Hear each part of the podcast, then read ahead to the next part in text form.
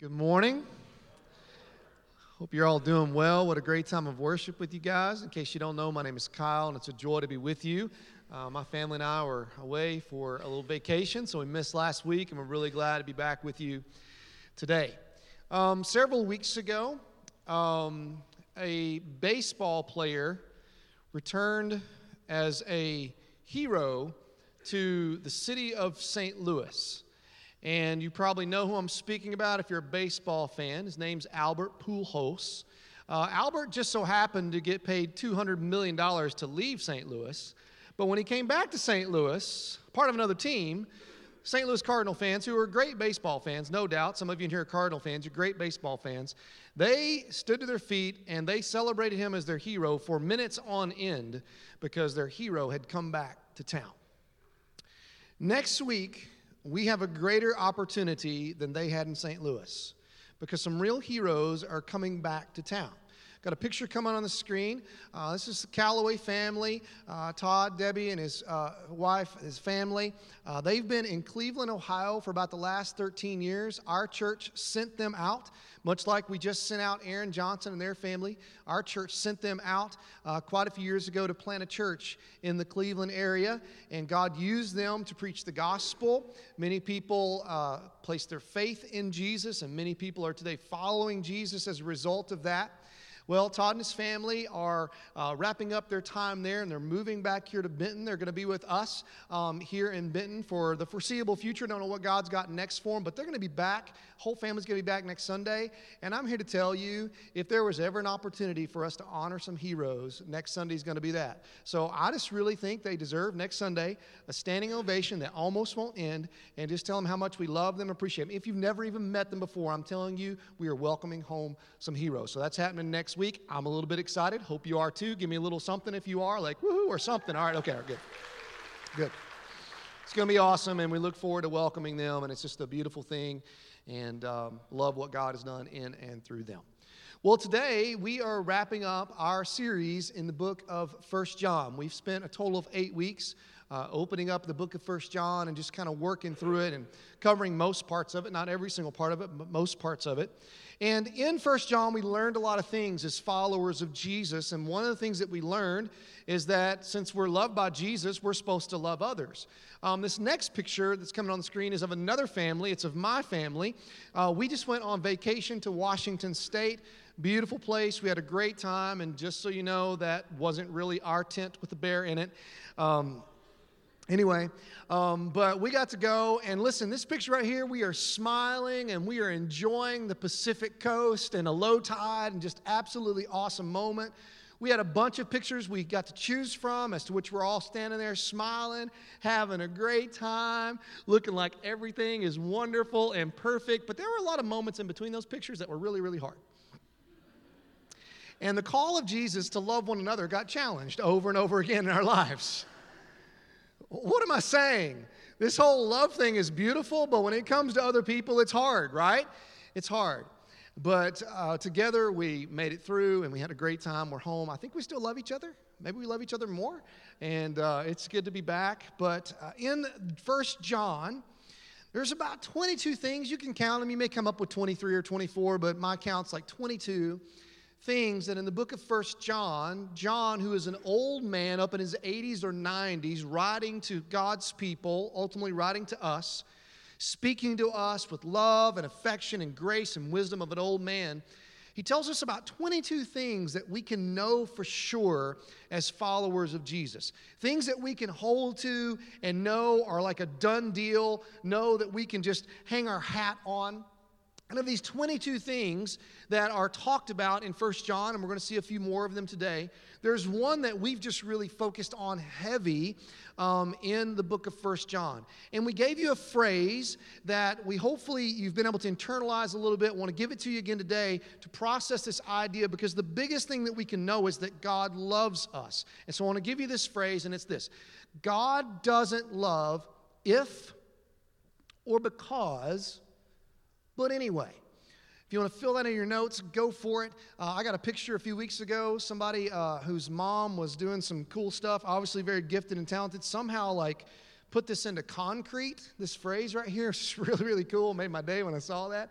But God doesn't love if or because, but anyway. In other words, God doesn't love you if you haven't sinned lately.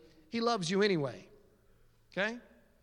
God doesn't love you because you came to church today. God loves you anyway. So maybe, just maybe, you're in a good groove right now in life. Maybe marriage is good. Maybe family's good. Maybe work's good. Maybe your heart's good. Your mind's good. And you're like, man, Jesus is just it for me right now. And you're just kind of killing it for Jesus, right? Like you're just really doing it well right now. Listen, God doesn't love you because of that. He loves you anyway. Maybe you're in a season of life right now where you're like, I don't even know if I should have come to church this morning. I've really blown it lately. Maybe last night even wasn't a great night for you where you made foolish choices. Let me tell you something. God loves you anyway. He loves you anyway. It's a massive truth that's being declared over and over again in the story of God, and in particular in First John. God doesn't love if or because, but anyway, so the big idea I want to get today, and it's gonna, everything's going to flow out of that, and that is this. God loves you so much. God loves you so much. You may have heard this before. It may be the first time you're hearing it in a while. Maybe it's the first time you've ever heard it in your life, but I want it to just permeate your soul this morning. God loves you so much. Even if you don't deserve it, He loves you so, so much. So let's check out First John chapter five, beginning in verse thirteen. If you need a Bible, there should be one in the seat in front of you underneath there. You can grab that. And in that black Bible, you can find us on page ten thirty-four. And we're going to be in First John chapter five, verse thirteen, page ten thirty-four. And we're going to begin again in verse thirteen. So John, this old man, talking to people of God with affection, with love, and with the Father's heart, here's what he says. I have written this to you. What? This whole letter. That's what First John is. It's a letter to God's people. I've written this to you who believe in the name of the Son of God. So if that's you, if you're someone who's like, yeah, that's me, I believe in the name of the Son of God, this would be a good place to say, amen, that's me, that's right, uh-huh, something right here. If you believe in the name of the Son of God, here's your chance right here. All right, okay, good. This guy over here is really excited. I like it, I like it. Here's what he goes on to say. So that you may know you have eternal life. So here's what I want you to get, verse number thirteen. God loves you so much, He wants to spend forever with you. He wants to be with you forever. That's your note. That's there on the screen coming up and there in your notes. God loves you so much, He wants to be with you forever. Now, who do you want to be with? Who do you want to hang out with? I don't know about you. I want to hang out with people I love and people that I like. And I put both those together. Are you with me? Because there's some people that maybe I love, but I don't like so much. Are you with me? You know, like, I love you, but I don't like you. We want to hang out with people that we love and that we like. And I say that God's love is so great for you that, yes, He loves you and He likes you. He knows everything about you, all of it, the good, the bad, and the ugly. And He says, I want to be with you forever. So in verse number thirteen, he's talking about eternal life here. We're talking about the life that we have in Jesus, a life that begins when we place our faith in Christ and continues throughout this life and continues into the next life, into a place called heaven, which is a perfect place with a perfect Savior, and listen to me, with perfect people. Wait a minute. Perfect place, perfect Savior, perfect people. Sounds like someplace I want to be. I don't know about you, but that's where I want to be. It's where I, hang, I want to hang out for eternity. But you and I, we're not perfect, but we are made perfect through the love of God and through the gift of God, whose name is Jesus. And He made it very clear here to me and to you. If we are going to spend eternal life with Him, if we're going to spend forever with Him, it's by believing on the name of the Son of God. It's believing that Jesus is who He said He was and that Jesus did what He said He did. Jesus was the Son of God. He left heaven, born of a virgin, lived a life completely perfect, was crucified on a cross for my sins, for your sins, came back from the dead on the third day, and he is alive today. And because of all of that, he can wash me, he can cleanse me, he can make me a child of God. He can wash you, he can cleanse you, he can make you a child of God. And if you're not a child of God by faith in Jesus and going to spend eternity in heaven, you can today if you place your faith in Christ and in Christ alone. And if you've placed your faith in Christ and Christ alone, God wants you to know that you have eternal life. And for all of you, I want you to know God loves you so much. He wants to spend eternity with you. He wants to be with you forever. Look at verse number fourteen, verse number fifteen. Talking to believers here. And we who, people who believe in the name of Jesus, we are confident that he, God, hears us whenever we ask for anything that pleases him. So we're now moving into God, uh, into John talking to us about how we talk to God in prayer. So it's like, hey, if you're a believer, you can talk to God. You can pray, and you can know that when you pray, he will hear you when we ask for anything that pleases him, when we ask for things that are within his will. Verse number fifteen. And since we know he hears us when we make our request, we also know that he will give us what we ask for. So we're talking about talking to God, communicating with God, praying to God, knowing that God listens to us. Not like going to Santa Claus and sitting on his lap and being a good boy and getting what you want because you were a good kid, but like going to the Father who loves you and loves you anyway, and speaking to him and having a conversation with him, knowing that he is going to hear us, and he is ultimately going to give us what is best for us, and he has the ability to do it. So here's what I want you to get. God loves you so much, he wants to hear from you. God loves you so much, he wants to hear from you. Um, I got a phone, just like you guys have a phone. And my wife and I were talking the other day, like, how did we function before, like, you know, cell phones, before smartphones? Like, how did we how did we figure out where we were going, right? Our navigation. I guess we carried maps with us, right? Oh, yeah, I forgot about that. Anyway, all these things we used to do before, and probably same for you as it's for me. My phone actually rings more than what I want it to, right? It just does. And there are plenty of times it depends on where I am, what I'm doing, and what time it is as to whether or not I answer the phone. The biggest kicker is who's on the other end of the call. Unknown number, forget it. All right? Number not in my, you know, my, my contacts. Maybe, depending on what's going on and where I am, what kind of me. Na- a name comes up, right? A name comes up, and I, I, I know it's you, right? If I'm in a meeting, I'm probably not taking the call. Um, there's all kinds of reasons, but if my wife's name comes up, guess what I do? I take the call. Well, I want to hear from her. I want to answer the call. Listen, when you call, God sees your name pop up.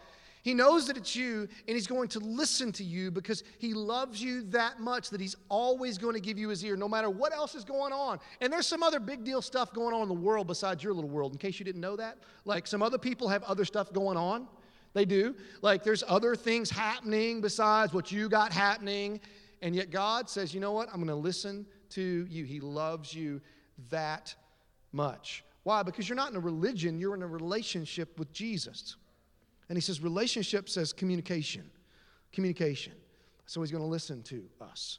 Let me give you some things about prayer that I think are um, pretty good, because we can't camp out here a long time. But I want to give you a few things that are just really, really good. You want to write them down, probably a good idea. We don't call him to change his will. So when you think about prayer, you don't you don't ring him up to think, you know what, I'm, I'm going to spend some time with God, I'm going to change his mind about things, and I'm going to get him to see things my way. That's not why you talk to him. We call him to discover his will.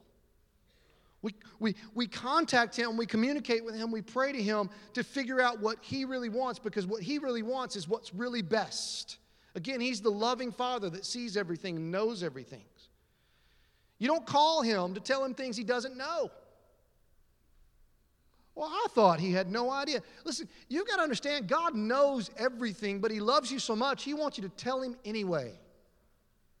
You don't call him to inform him. It's like, oh, I had no idea.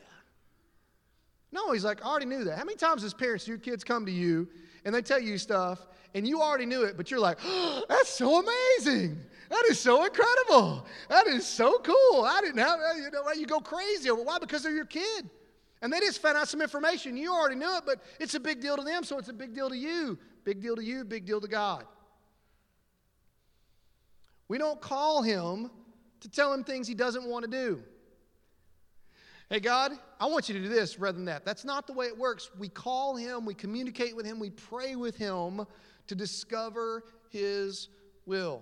And I want to remind you, I want to remind you, I want to remind you, he is for you. We're like, he didn't do what I want him to do, and I asked him, and he didn't do it. He is for you. How do I know God is for you? He sent his one and only son to die for you. That's how for you that he is. That's the best that he does give you, and that should be reminded of over and over and over again. So talk to him. He wants to hear from you. So what should I pray about? Like, okay, we're supposed to talk to God. We're supposed to pray. We get to pray. What should I talk about? Look at verse number sixteen. If you see, not if you hear about, not if you caught wind of, not if you heard gossip about, but if you see a Christian brother or sister sinning in a way that does not lead to death, you should post it on social media. Tell all your friends. No, what does it say? You should pray. Not, hey, I heard they did this, and so I'm going to do something. No, I saw them do this. They're in this, and it's messing them up. And so what I'm going to do is I'm going to go to the Father who knows what is best and could help them. I'm going to talk to the Father about them because they are stumbling in or are struggling in sin. So again, verse sixteen, if you see a Christian brother or sister sinning in a way that does not lead to death, you should pray, and God will give that person life. But there is a sin that leads to death. And I'm not saying you should pray for those who commit it. Verse seventeen. All wicked saints, excuse me, all wicked saints. That I don't know where that came from. Those two words do not go together. I don't know what just happened. I wasn't trying to be funny or make you catch something there. I just misspoke. Verse seventeen. All wicked actions are sin, but not every sin leads to death. Now, if you just read verse sixteen, seventeen for the first time, you're probably like, did I read that right? If you're reading it again, you've read it before, then you're probably like me. You're scratching your head. You're like, what What? What did you say there? What does that mean? Um, what, what's the sin that doesn't lead to death and the sin that does lead to death?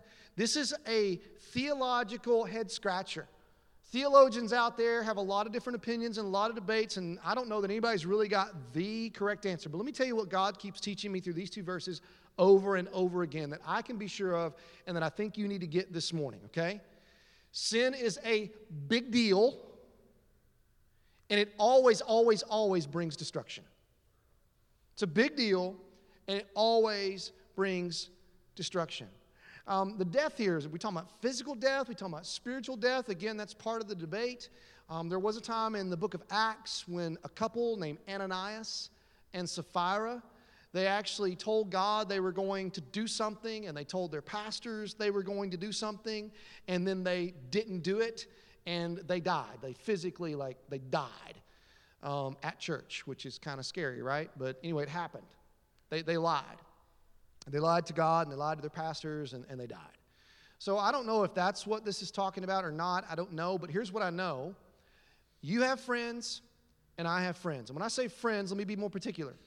You have brothers and sisters in Christ, and I have brothers and sisters in Christ that I know, and I'm watching them, and I'm seeing their life right now, and they are stumbling into or they are struggling in sin right now. And as a result, they are slowly and or rapidly killing themselves. They are slowly and or rapidly killing their marriage. They are uh, slowly and or rapidly killing other relationships b- uh, around them. And we don't want to see that devastation happen in life. So what should I do? What should you do? We should pray and ask God to give them this life that he speaks of here in verse number sixteen, asking God to do something for them that only he can do. Jesus is the only one who can get people out of sin. When I first became a pastor, I thought, man, I'm going to get everybody out of sin. You know what I'm saying? I'm going to be everybody's savior. You know what I realized? I'm nobody's savior. I can't do it. I can tell you what you ought to do. I can preach it. I can be really rough and I can be really good. Only Jesus can pull you out of your sin.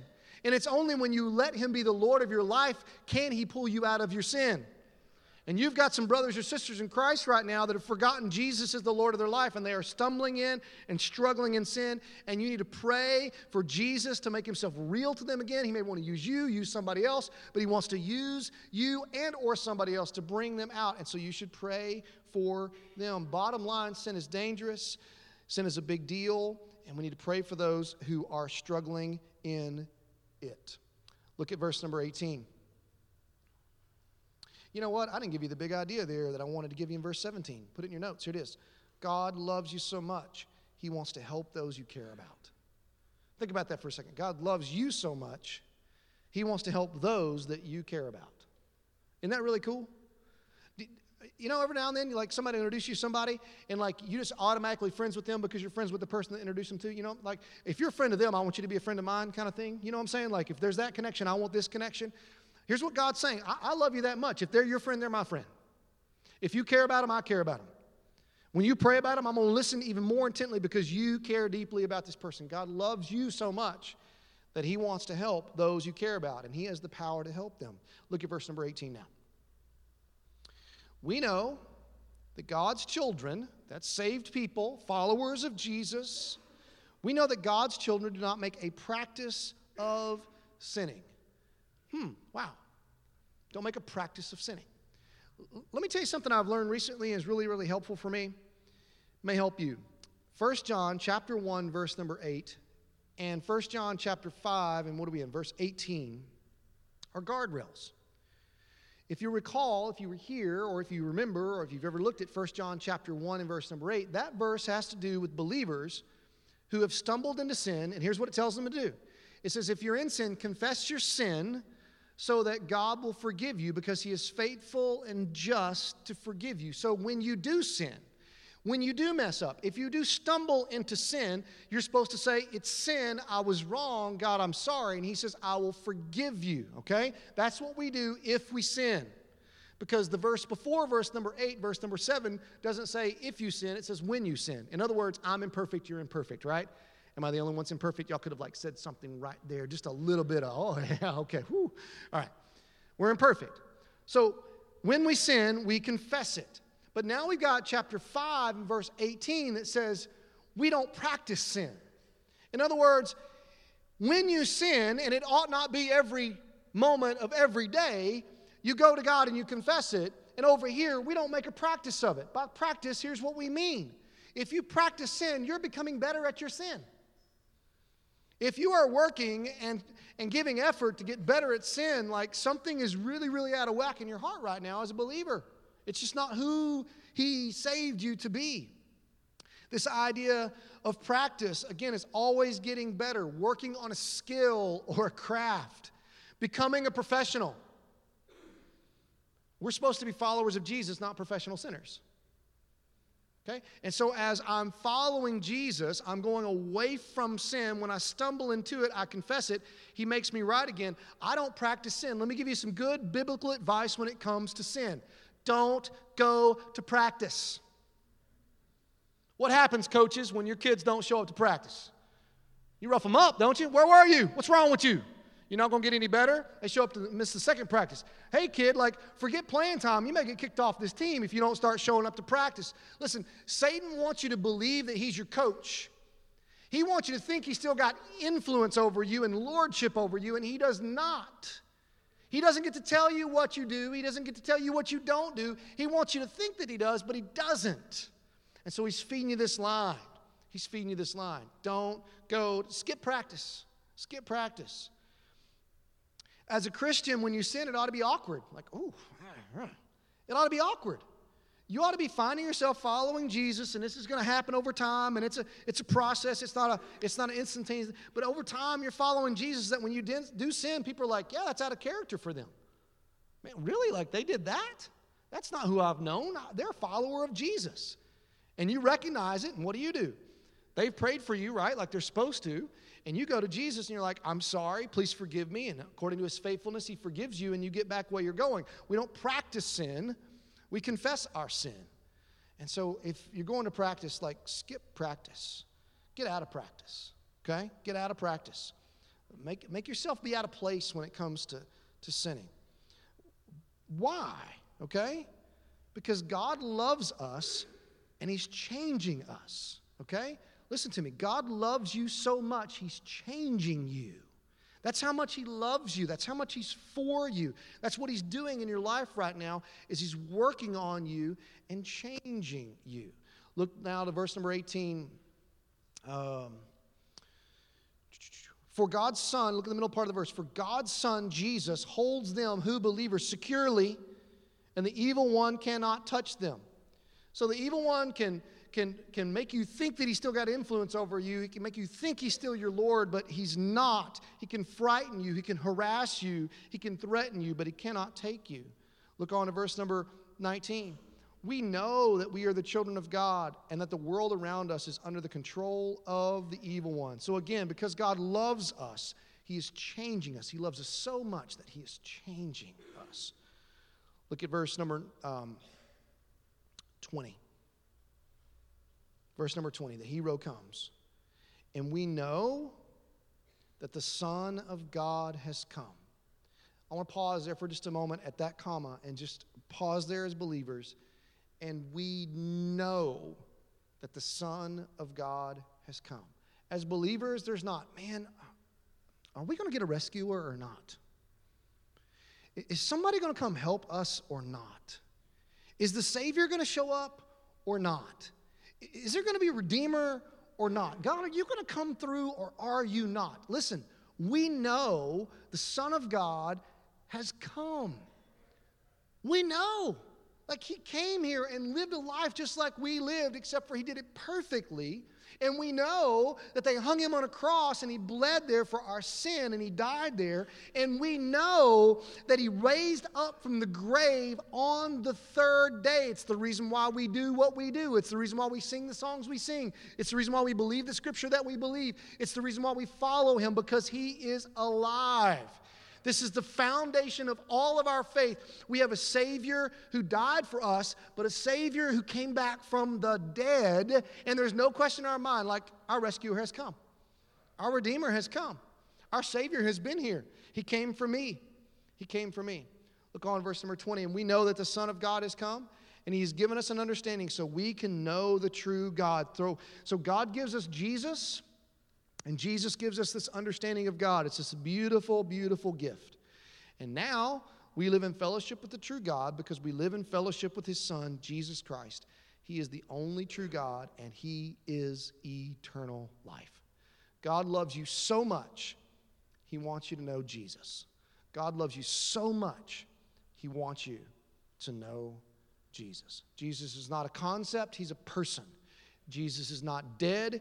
He is alive. And y'all hear me say this often. Listen, if the resurrection of Jesus does not motivate you, move you to follow Jesus, nothing will motivate you and move you to follow Jesus. It is all about his glorious resurrection. He died for us, but he didn't stay dead. Again, God loves you so much, he wants you to know Jesus. All right, verse twenty-one is where he wraps it up, and we're going to camp out here for just a minute and wrap this thing up as well. Verse twenty-one, dear children, again, this term of affection, this old man looking at children, this old man looking at people that are behind him in years, speaking wisdom and love and grace into our lives. He says, dear children, keep away from anything that might take God's place in your hearts.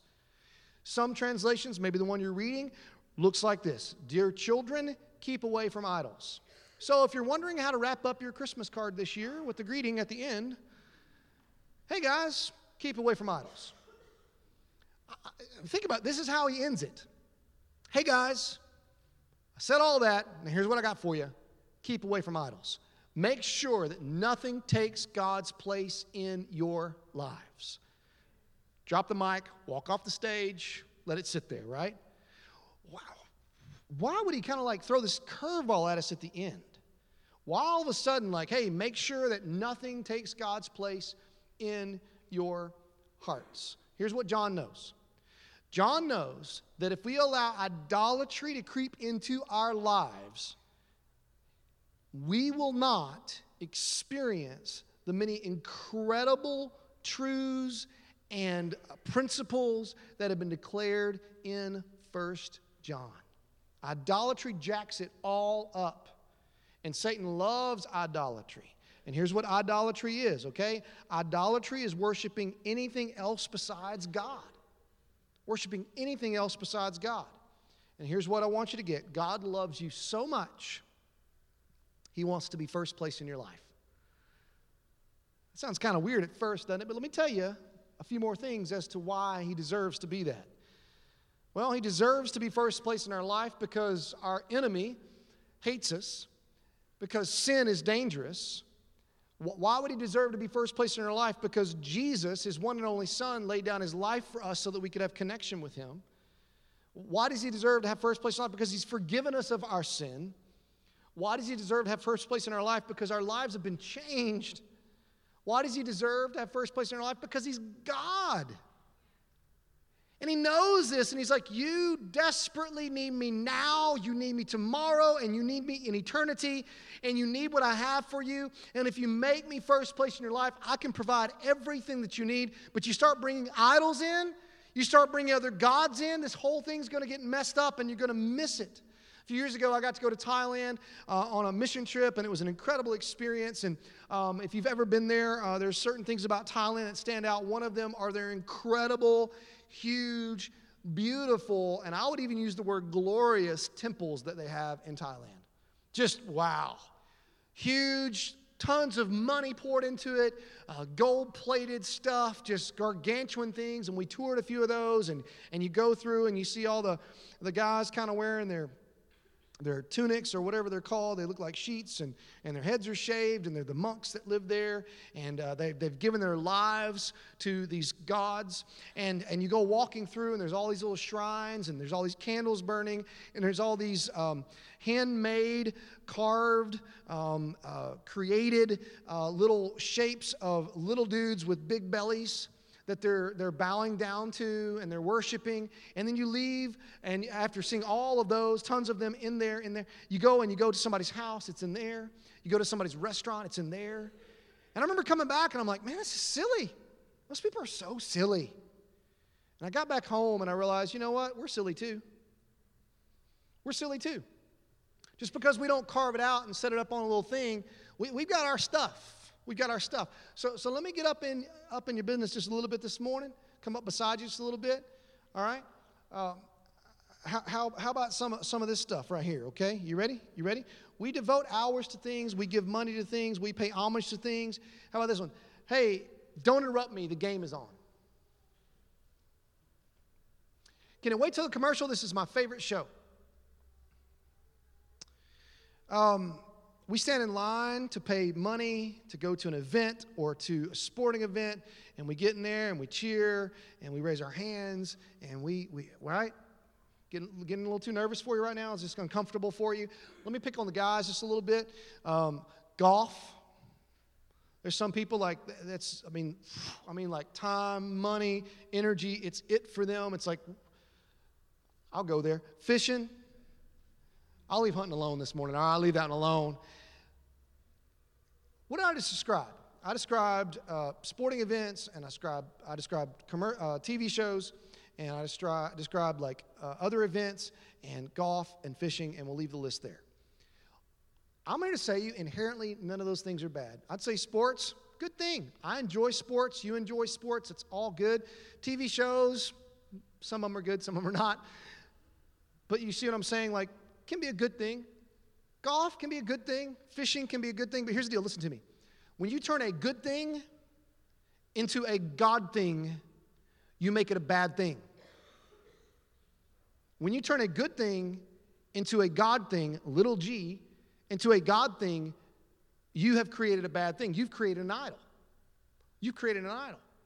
And so I want you to search your heart right now, and I want us to think about, man, what is possibly my idol that's causing me to miss out on all these incredible things about how much God loves me and what he has for me, because it's a big, big deal. God loves you so much, he wants to be first place in your life. You better figure out who your God is. And if you're a Christian, your God should be Christ, not an idol. Idolatry and Christianity do not go together. Okay, they just don't go together. And John gives this because he knows how idols can creep into our lives and into our hearts no matter what culture we live in or what time we live in. He knows this, and he's warning us, and he's speaking this into us. Let me remind you why God should be your God. Because it was he, Jesus, who died for you. It was he, Jesus, who came back from the dead for you. It was he, Jesus, who loves you so much. I'm going to say this again, and I'm praying the Spirit of God takes these mere words and pierces them into the depths of your being where you need to hear this the most this morning. Listen to me. God loves you so much. A couple next steps for you to consider this morning as we end our time. Maybe for you, it's just to thank God for loving you so much and for allowing you to know that you have eternal life through Jesus. Maybe for you, you you know that God loves you, but it's been a while since you've just paused and you said, thank you, God, for loving me.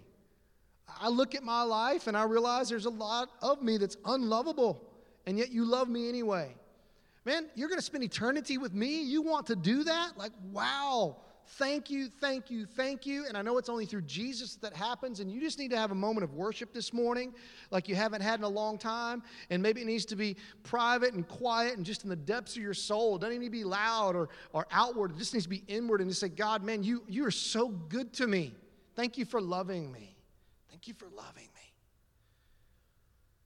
Maybe for you this morning, as you think about how much God loves you, maybe you just haven't really received that yet. And maybe today's the day that you need to receive this love that God has for you.